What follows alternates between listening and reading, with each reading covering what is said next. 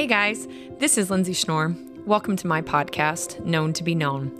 I want to inspire you to wonder and question and think for yourself rather than tell you what to think as we go on a journey to get to know God. I'd like to suggest that God's desire was never to get you to heaven, but to get heaven through you, and that He actually gave us this answer to what eternal life looks like in John 17 3, saying that eternal life is this that we would know God as the one true God and Jesus Christ, whom He sent. You see, He gave us an endgame and a timeline relationship forever. I believe that as we get to know Him, He's made known through our lives, and evangelism, you know, sharing the gospel, actually looks and sounds a lot like you and your life. You ready for an adventure? Let's go.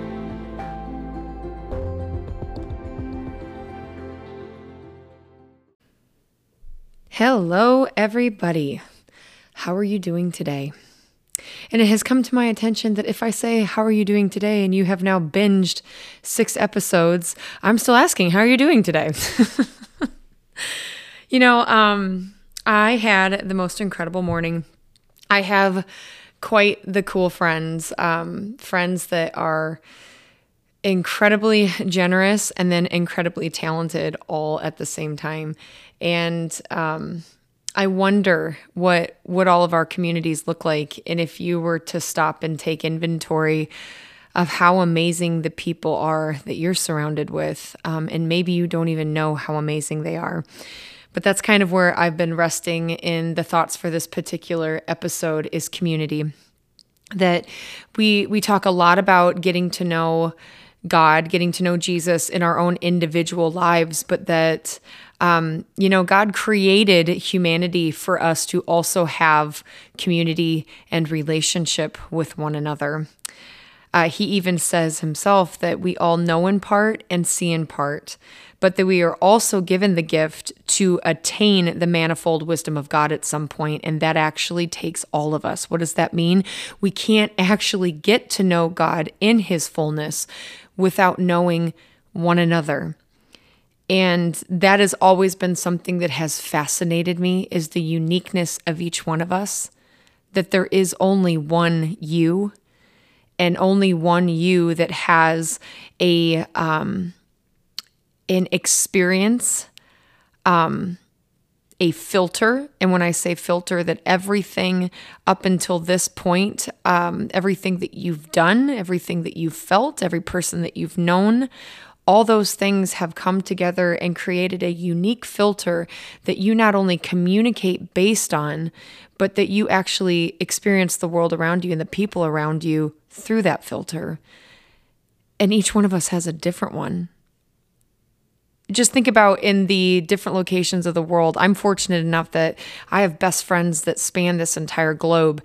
And one of my very close friends um, is in Dubai, but she's a South African.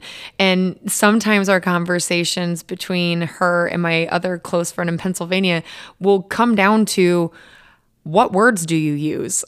There's one of my favorite things is um, sweatshirts. Okay, so in the Midwest, um, I'm I'm assuming, but here's the funny thing, you assume that people understand what you're talking about, but a sweatshirt to me is the long-sleeved, comfortable item of clothing that when it gets cold, I cozy into. Yet my friend in Dubai knows those as jerseys. And a jersey to me is the stinky thing laying in my son's bedroom that just got worn on Friday at the football game that needs to be washed for this coming Friday it's it's small nuances like that that I laugh and and we joke about y'all and soda and pop and tomato, tomato, jersey, sweatshirts, and yet all of us have lived life up to this point garnering a different language, if you will, for the way that we interact with the people in the world around us. And that's why community is so important. That's why we're reminded to actually make a point to hang out with one another. Because actually, learning those languages, communicating, it's a lot more difficult than we really talk about, right? I mean, coming from a self defined introvert I have to make an attempt to go and learn the languages to communicate well. It's actually been one of my passions in the last 5 years to not to not just learn to communicate myself well, but to listen and to hear what somebody's really saying.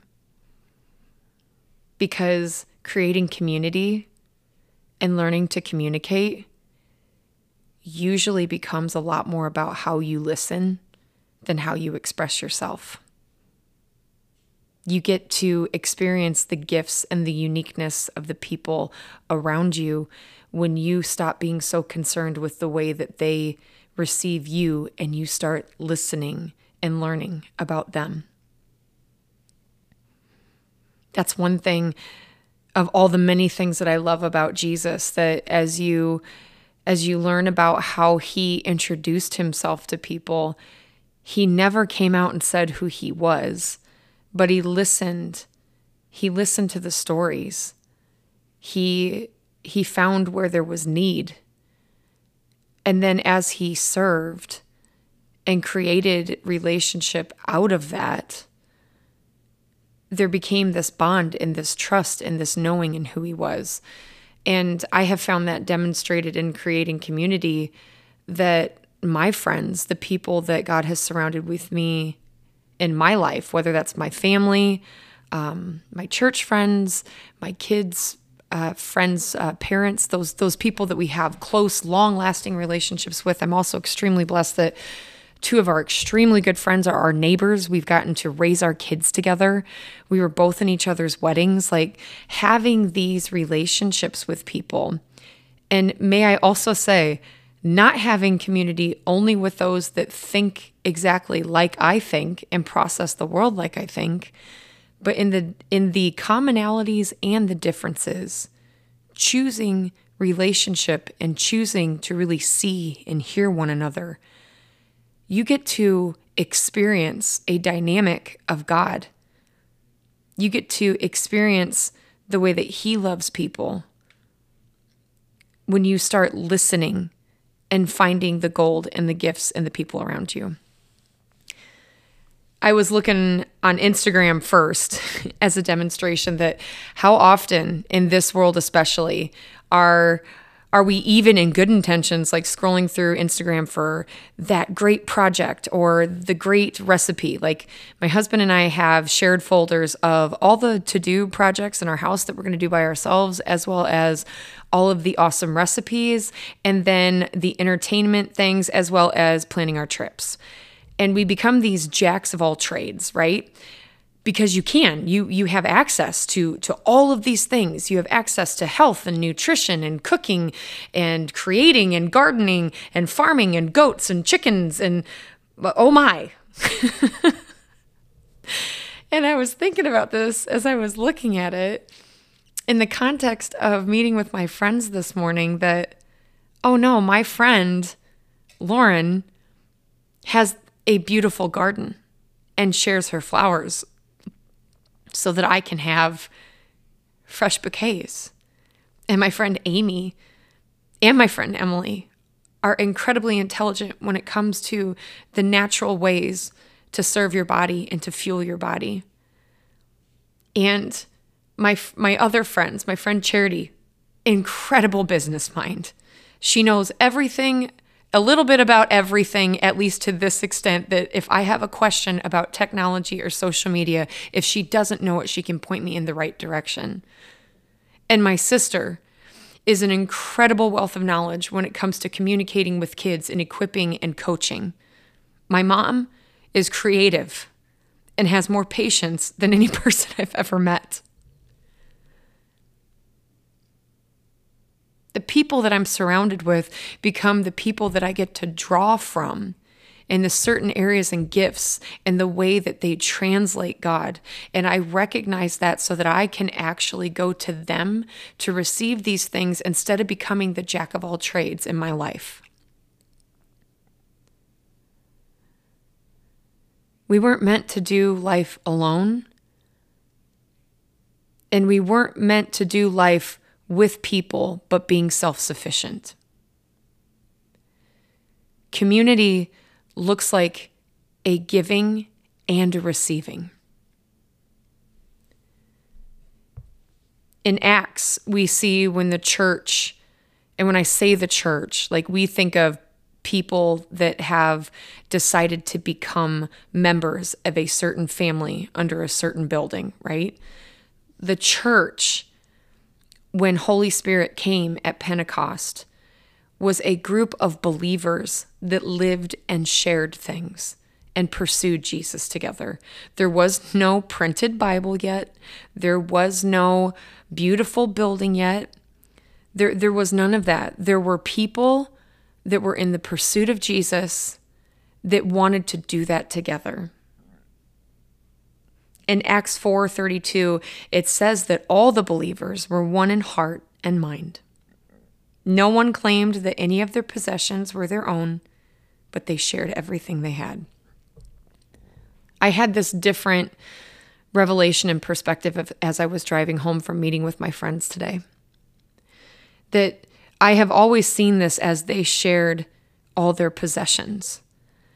That part of the church coming together and loving Jesus and serving one another and learning more about the kingdom was actually providing one another with all of the possessions, whether that was, let's say, your animals or um, your dishes, your your whatever you had, the roof over your head, the table within your home, that that was what I always pictured. But I saw it in a different dimension today that it said, but they shared everything they had.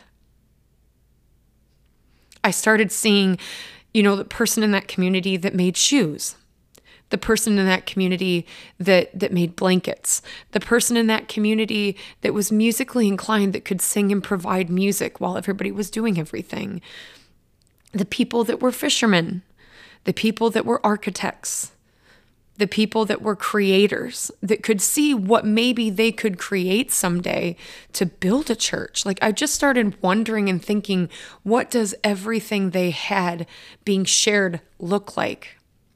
And I got this context in this picture that wasn't unlike me sitting in my friend's living room today, that there was an understanding that God had created everybody uniquely and different with a different filter and a different language and a different process and a way that they displayed how they were created uniquely to reflect Jesus. There was an understanding that everybody had a piece and that when they shared all those pieces, there was a different demonstration and awareness of God. I would suggest also that in that sharing everything they had, there was joy in getting to give what the Lord had given you as a gift. And there was also a joy in receiving all the things that were that weren't a part maybe of what you had at that point of experience. And while I believe that everything that God has gifted to us that we have freely received, we can freely give. So we're not actually relegated to this construct of that, well, Lindsay's gifted at music and and speaking and acting. And then that's just that particular box that I remain in for the rest of my life. No, I actually think of it that instead of being constructed within a box, that we are an open box, that you keep gathering everything that you can receive. You keep gathering it. And you keep gathering it by receiving people depositing into you. And we're all collectively doing that at all times, not to self serve, but to actually get to experience God in His fullness. That's the end game.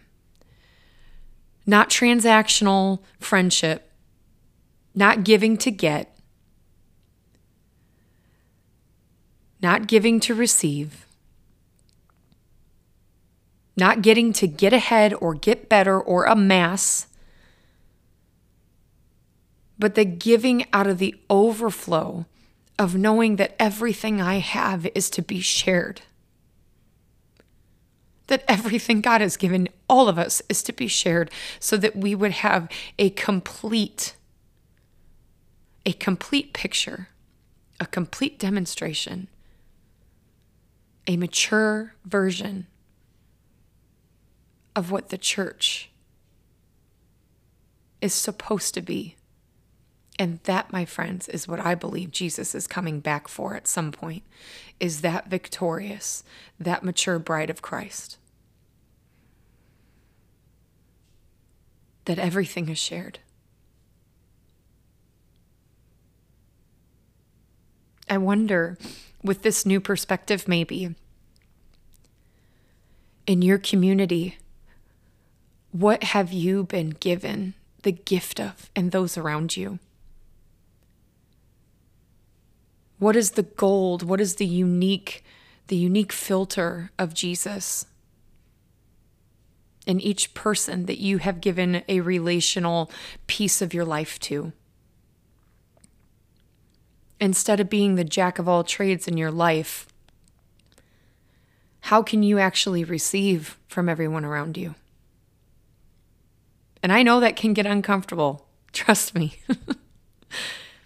When you get into the kingdom idea of giving and receiving are equally important, when you are the one receiving, sometimes it's incredibly uncomfortable because our human logic believes that if I receive, I must give to make it equal. And that is not how the kingdom works.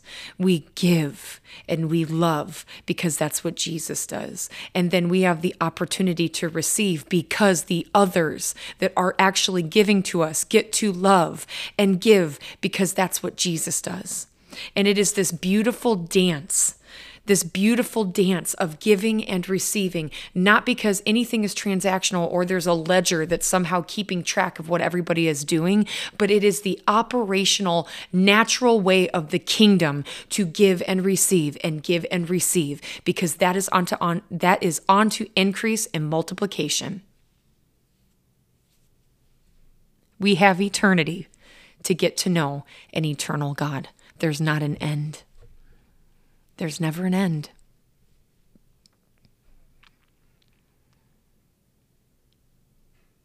Giving, receiving, community.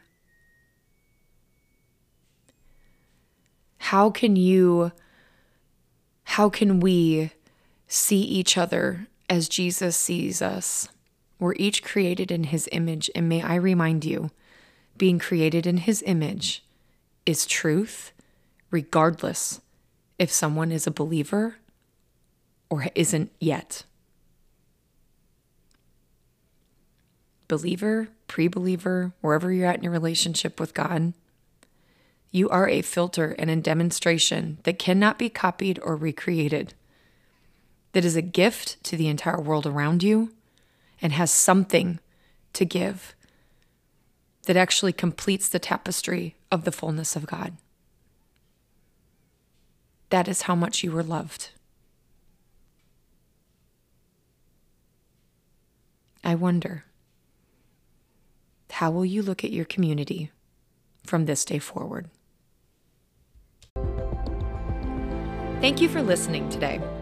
I hope you have found places in your thinking or belief systems that have been encouraged, challenged, or my hope, quite frankly, introduced to completely new concepts. You want to stay connected? Visit me at my website at known to be known. That's the number two and a little b dot com. You can go there to be a part of the blog or to submit to be a member so that when new podcasts and new blogs are released, you're the first to know about it. Can't wait to see you next time.